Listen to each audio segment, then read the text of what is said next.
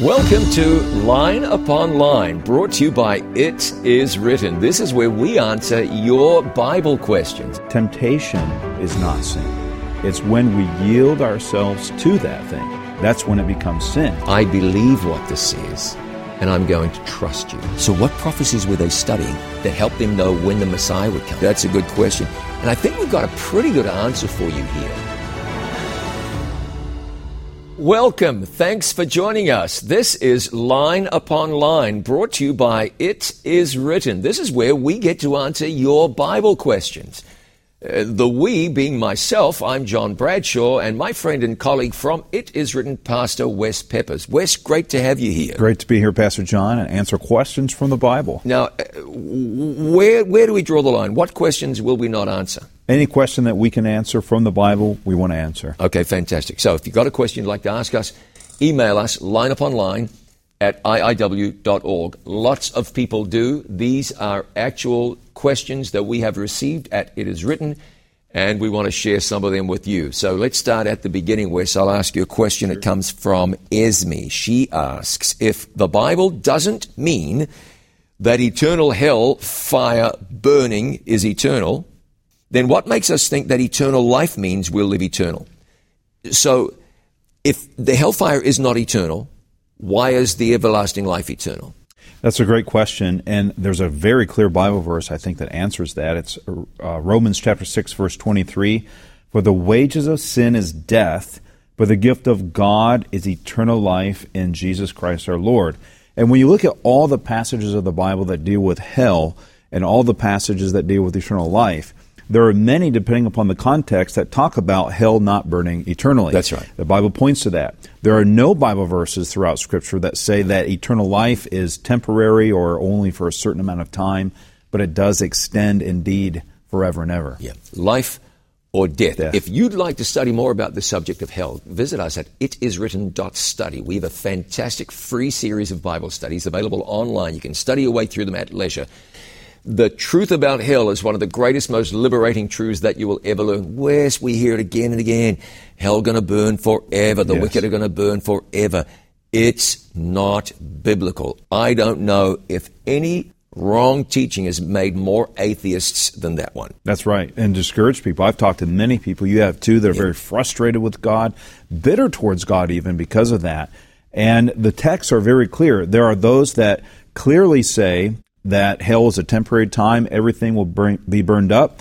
And then there are those texts that are kind of, I'm not sure that say forever and ever, but as you look at those individually and you study them a little more deeply, you find that they line up with the others. And our It Is Written Bible study guides help to clarify that. Absolutely. If hell burns forever, God is a monster. God is a liar. Yes. God is really a devil. I, you, how? This is a fascinating one. A very well-known uh, Christian minister, well, fairly well-known Christian minister, wrote a book about hell, and he investigated the subject, and he got to the end, and he said, "I conclude that hell burns forever." He said, "I don't know why God would want to do that, but if God wants to do that, that's up to him." Two issues I have with that. Number one, God doesn't want to do that. That's right. And secondly, you ought to know why. There ought to be a compelling reason. Here's why God would burn someone for eternity. You lived on the earth for 22 years, got drunk too much, crashed your car and died. You're not going to be saved. You didn't love Jesus. You're going to be lost. So for that, God will burn you for a million years. And at the end of the million, he'll say, let's start another million and then another million. That's madness. It's a little intense. Yeah, it's kind of madness. Christian asks a question Why is there a temple in heaven? Is it just for worship or is there another purpose? Why the candlesticks, etc.? Especially if there was no sin before us and the earthly temple was a model of the heavenly one. Uh, Exodus 25 and verse 8, let them make me a sanctuary that I may dwell among them. The next verse says, let them model this earthly sanctuary on the plans that I give them of the heavenly sanctuary. Jesus is in heaven now. Revelation 11 verse 19 talks about the temple in heaven being opened. Why a temple in heaven? That's a great question. And uh, in the temple in heaven is where God performs and, and orchestrates the plan of salvation. Yes. And He gave it to us as a model on the earth because, wonderfully, He wants us to understand what's happening in heaven. Yes. He wants us to know what He's doing in the process of salvation. So He gives that to us as a model. And so we can study still the Old Testament sanctuary. And uh, amazingly, many Christians today, they just dismiss that. They say, oh, that's old stuff. And then they, you ask them, what is Jesus doing now? They say, oh, I really have no idea. Or he's building me a mansion in heaven. But when you study through the New Testament, through the book of Hebrews, through the book of Revelation, even through the Gospel of John, it's really sanctuary language. And so the sanctuary unveils God's plan of salvation for us on the earth, and each component in the sanctuary tells about what God is either doing for us, in us, or through us. It's yes. a very powerful study. Absolutely. And keep in mind, too, there's another function for the sanctuary right now. That's where Jesus is ministering for That's us. Right. Yeah. That's right. The subject of the sanctuary could consume 10 or 12 programs. Oh, absolutely. Hours and hours it's, it's of, a deep of, study. Of programs. Yeah. Bruce has a question for you. Well, has a question. I'm targeting it towards sure. you. So the evening and the morning were the seventh day. Why is this terminology used in the Genesis account for each of the first six days of creation, but not at the end of the account of the seventh day as given in Genesis 2 3? Yes, that's a great question. And it's really not, it's another one of those things that goes back to semantics. It's not that huge of an issue because right. it doesn't mention it. Uh, but the the Sabbath was the same as everything else. On the in the evening, the sun set began the Sabbath. When the sun set Saturday night, it ended the Sabbath. In Leviticus, um, it talks about that, and it says, "From evening to evening you shall celebrate your Sabbath." In Mark chapter one, it talks about the evening to evening concept. And so, other places in the Bible, it does say that. Just because it doesn't say it in Genesis, some theologians have tried to use that to nullify the Sabbath and say it doesn't really matter because of that. The Bible's clear. One thing that I find is interesting is that the fact that God doesn't mention that separates the Sabbath from the other days. Mm. And God does do that. The seventh day Sabbath is the Sabbath of the Lord. And so it is different from the other days. Not just because of that, but it is interesting that you find that piece there. Yeah, yeah, yeah, fascinating. So there were seven days of, of in the creation week, and as you study this, compare scripture and investigate the original languages, these were 24 hour periods. That's right. Each one was a 24 hour period. That first Sabbath day was a 24 hour period as well. Here's a question from Daniel. We see the law mentioned many times in the New Testament. At times it refers to the written Mosaic law, and at other times the Ten Commandments. How can we determine when it is referring to which law? Context is king, and when they talk about uh, circumcision and feast days, ceremonial law. When the writer is talking about the Ten Commandments, moral law, Ten Commandment law. Why don't we take a look at a couple of examples? Mm, sure. When you get to Romans 7, you will discover that Paul says something I think, uh, I think interesting. Romans chapter 7, we'll pick it up in verse 7. Which law is he talking about?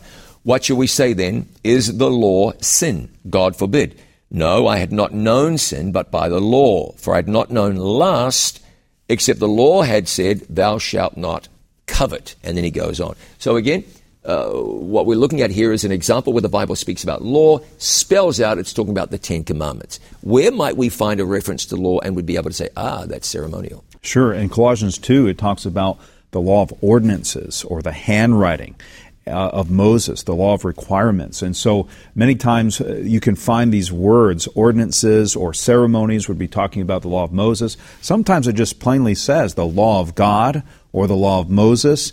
And so almost every time you can f- determine from the context which law it's referring to. When you get to Galatians, it can be a little muddier there. Mm-hmm. However, however, I, I don't know that that really matters because in Galatians, Paul is talking about being saved by the law. Mm-hmm. You can't be saved by, by any either law. one. Yeah, by any law. We can only be saved by grace through faith in Jesus Christ and live up to all of the light that shines in our pathway. A really good question. Sharon asks, the Bible mentions the brother of Jesus or the brothers of Jesus. Who were they? How old were they? Who were their parents? What happened to them? Yeah, it's a great question. And many times the, the Bible talks about the brothers of Jesus. In Matthew 12, 46, it says, While he was still talking to the multitudes, behold, his mother and brothers yep. stood outside and speaking to him. So Jesus had a number of brothers. Actually, James was one of his brothers. That's correct. Uh, wrote part of the Bible. And uh, some of his brothers were actually killed, and many of them ended up believing in him as the Messiah, accepted him, uh, where initially they seemed to reject him and they seemed to not believe that. Similar to like, you know, Joseph in the Old Testament when uh, his brothers were jealous of him and kind of made fun of him. But ultimately, they saw his life, they studied the scriptures, and many of them came to believe. So his brothers were either sons of Joseph that Yes. Joseph had before he married Mary. That seems pretty likely. Might have been other children that Mary had had. The reason that that may not be so is that at the crucifixion, Jesus commits the caring of his mother to John and not to one of his siblings. Right. So more than likely, these were children that Joseph had before he married Mary. Did Mary have more children? Could have. She could have. The Bible doesn't mention them by name. So you're asking for some specifics that we're not really able to provide Not you. But in generalities, we know he had brothers. Seems that these were children of Joseph. All right. Next question. Our next question is from Daniel, and he says, I began a 40 day fast where I only ate a morning meal, but I got hungry and didn't finish the full 40 days. Is it a sin? Should I force myself to continue or alter my fast? Uh, a few years ago, somebody wrote a book. It may have even been a little series of books. I think I might have them given to me as a gift. Don't sweat the small stuff. Now, I don't want to intimate that your relationship with God is small stuff. And if you started a 40 day fast, then you were probably pretty serious about it. Um, I would say this if you were fasting for 40 days where you only ate a morning meal, you probably got hungry. Mm-hmm. Yeah. I would get hungry. I'd get hungry too. Listen, you start with an intent, right? And then you don't quite know what you're going to face. To eat because you got hungry is not a sin. God was not disappointed with you. You, I don't want to use the phrase did your best, but I'm going to here. You decided to fast. You felt like you were led by God to fast. You did your best. I mean, you know how well your body is going to react to some of that. And then you ate because you were understandably hungry. Now, I'd say this a 40 day fast is pretty extreme. Now, you said you were going to only eat in the morning, but this is like Ramadan in reverse, where you don't eat during the day, uh, during Ramadan or Muslims, and then they eat in the evening. That's okay, but man, you might want to talk to a doctor. Is your body up to that?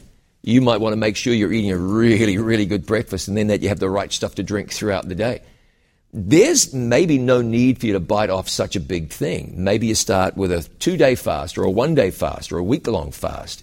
And maybe you say, this could get really difficult because it's 40 days where I'm eating only one meal a day. And, and then you may want to say, I'm going to eat a morning meal and maybe a little something, maybe some grapes or some fruit or some whatever, crackers, something, or maybe a small meal later in the day. You don't earn extra brownie points with God because you decided to climb Everest and not K2. So let's keep that in mind. You don't want to make things so difficult that you're essentially guaranteeing defeat. That's right. You don't earn favor from God by fasting. What it does is it helps to clear your mind, it helps to kind of humble yourself and recognize His presence more, but it doesn't earn favor. Right. And so we do it for health reasons, we do it for spiritual reasons, but we're not doing it for salvation. It's important to remember that. You get into the fast and you, you just can't do it because you're too hungry. Okay, eat something. Yes. Drink something. Uh, you turn your 40 day fast into a four day fast or a 14 day fast. No need to, I'm saying it again, go so hard out. You might decide to, to do something a little more manageable. Maybe you built up to this. So, Something else I would like to say, and that is that God is reasonable. Don't think that because you attempted a fast and it didn't work out, that somehow you're in the bad books with God. Have mercy. God loves you. You fast for a day, He loves you. You fast for two days, He doesn't love you more. He just loves you. You fast for a week or a month, He loves you anyway. So learn to look at God as though God is a kind and benevolent God. See, what happens is this when you have an attitude like this and you sin, this is where it's, it gets to the will God forgive me? That's right. There are so many people today who don't have a benevolent view of God. Oh, he's going to hate me if I did this. Oh, I committed a sin, so he won't love me. Oh, I've gone too far this time. Let's remember this does not make God permissive. This does not make God uh, uh, permissive. Couldn't think of a second word. It makes God God. God is love. He loves you. Don't worry about letting God down because you didn't complete a fast. I think you did great. um, I, might, I, might, even think you pushed it a bit hard, but that's between you and God, not me and you. That's right. I would add this: that there are some days I'm, if I do decide to fast in some way or another, that I'm more in a mindset to fast that day than another day. Some days I'm not mentally prepared for it, and don't beat yourself up over that. Just say, God, I want to do this for you. I want to do it to, to have a stronger connection with you. Don't do it worried that if you if you don't finish it, you're going to be lost. Um, it's not connected to salvation. Um, and so you're doing it for a, a special purpose, but do not uh, beat yourself up if you can't do it the way that you thought you want to do it. The most important thing is the heart. And Lord, I have this intent, I have this desire for you. I love you. I want to do my best for you. leave the rest with Him. Okay, that went fast. It always does. We'll be back with more in a moment. This is Line Upon Line. Love for you to share your questions with us if you haven't. line upon line at iiw.org. Email us and do visit our online Bible study website, itiswritten.study. Back with more line upon line in a second, brought to you by It Is Written. Hello, I'm Dr. David DeRose, a specialist in internal medicine and preventive medicine. And I've been surprised over the years in working with patients and studying the medical research literature just how powerful hemorrheology is when it comes to health. You may be wondering, what is hemorrheology? Well, I call it the Methuselah factor, and that's the title of my book. The Methuselah factor really helps you connect with things that can help your blood be more fluid. You say, why is that important? It's important because it can help you decrease your risk of a stroke or a heart attack, even lower your risk of cancer. But it's a whole lot more than just preventing killer diseases. If you improve your blood fluidity, your mind will work better, you'll perform physically better, and you'll decrease your risk of dementia. So don't hesitate. Dive into the Methuselah factor. Make a difference in your life and the life of those that you love.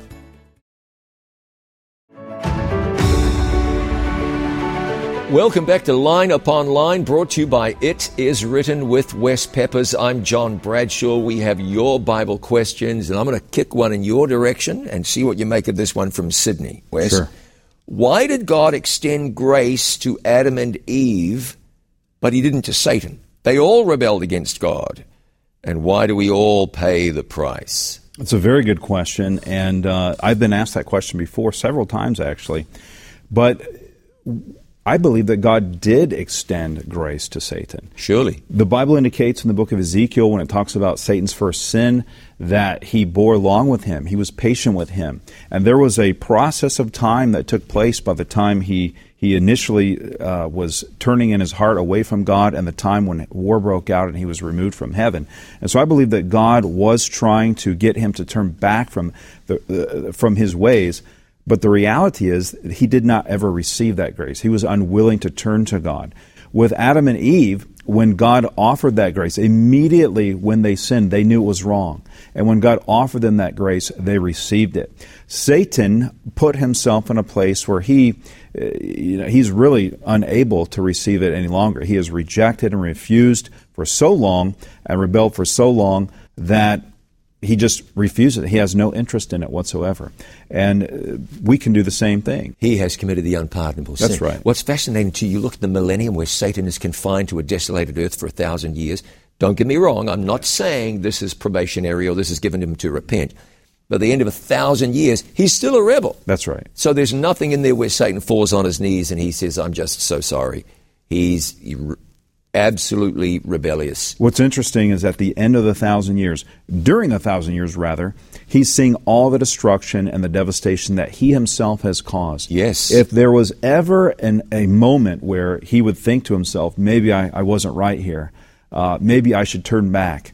That when God raises those wicked from the dead, the Bible says immediately he goes out to deceive them for one final battle. Yeah even after a thousand years of watching his own destruction, his heart is unchanged, and that's that's that's to me is the signifying uh, deal right there that he'll never change. He would never turn back. Sydney asked another another little. An end of her question. Why do we all pay the price? Now, hold on a minute. We don't pay the price. Jesus, if I can use that terminology, paid the price. Now I know what you mean. Why do we suffer and get sick and struggle and die and so on? Well, um, because we're responsible. Oh, oh, not you and me initially, but that was our grandparents back there, the human family, our forebears. They fell. And so we receive from them this, this broken stuff, these damaged goods that we are. But God is so good. God says, You fell into sin. I will make a way of escape. You rebelled. I will come after you. Like the story of the prodigal son. So I don't want to think that we pay the price. We are the beneficiaries of the grace of God. We receive the gift of everlasting life.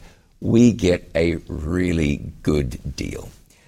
Okay, question from Diane. If a person changes their diet and lifestyle and does not stop eating clean meat all the way, can they still be saved?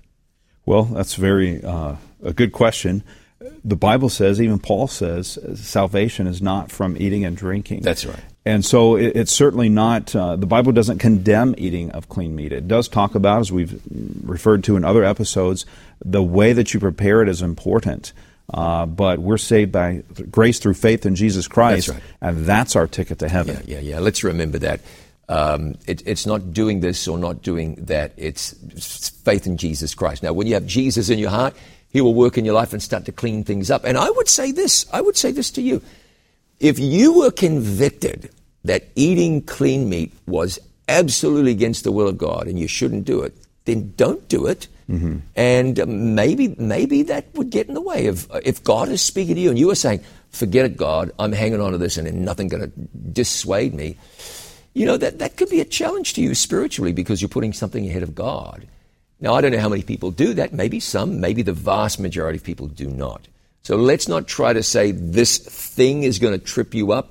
A lack of surrender to Jesus will keep you out of the kingdom of heaven. We are saved, as we said a moment ago, by grace through faith alone in Jesus Christ alone. Outstanding. I'd love to be able to talk about these things. They're important. That's right. Brent asks, Can you explain where it says, I will put enmity between you and the woman? How does that mean God at that time is talking about Jesus from that time going to atone for man's sins? That's I hope a you could understand the way I read that. Yeah, it's a little bit, a uh, little bit uh, confusing the question, the way it's written. But in Genesis three fifteen is, I believe, what he's referring to. I call this the garden promise. Mm. He says, "I will put enmity between you and the woman." It means hatred or contention, as talking about the Satan and the church, God's people and between your seed and her seed. Then he says this He shall bruise your head, and you shall bruise his heel. So it refers to he, speaking obviously about Jesus, yes. dying upon the cross.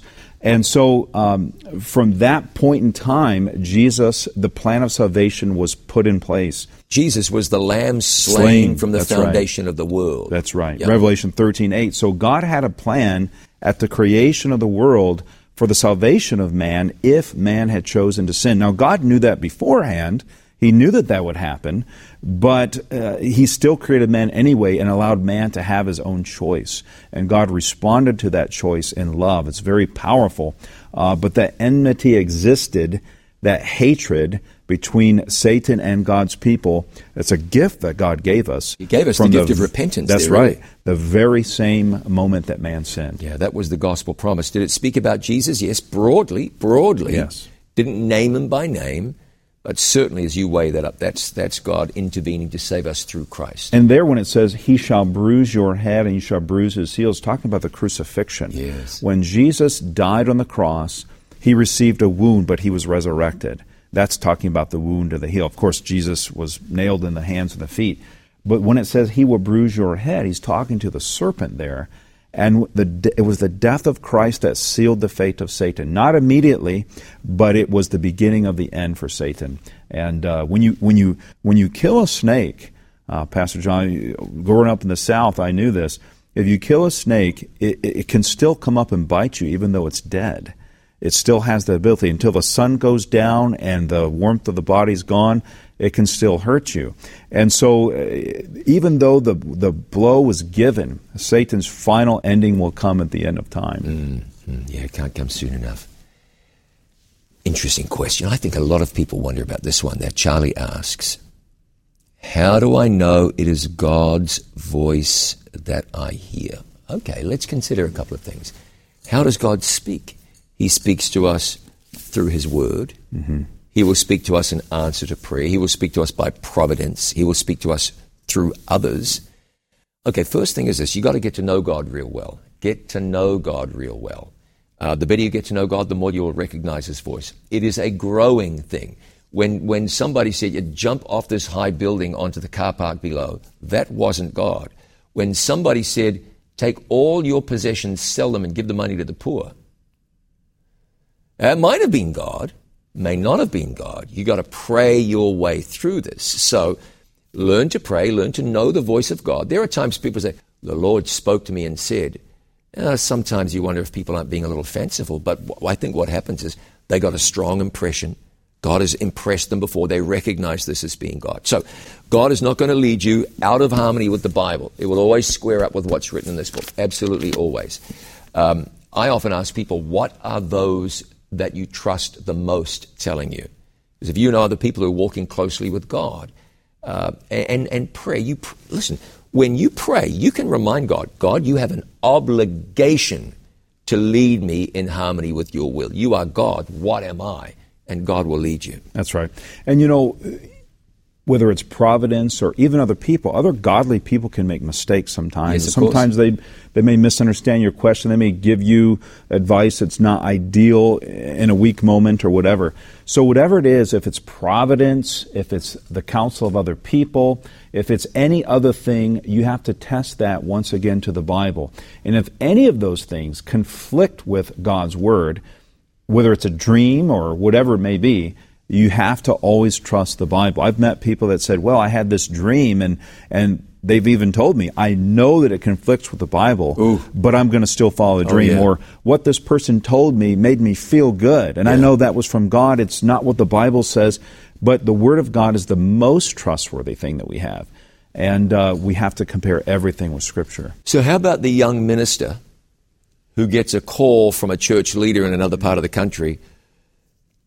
Pastor, we've been praying, and the Lord told us you're the man to come to this part of the country.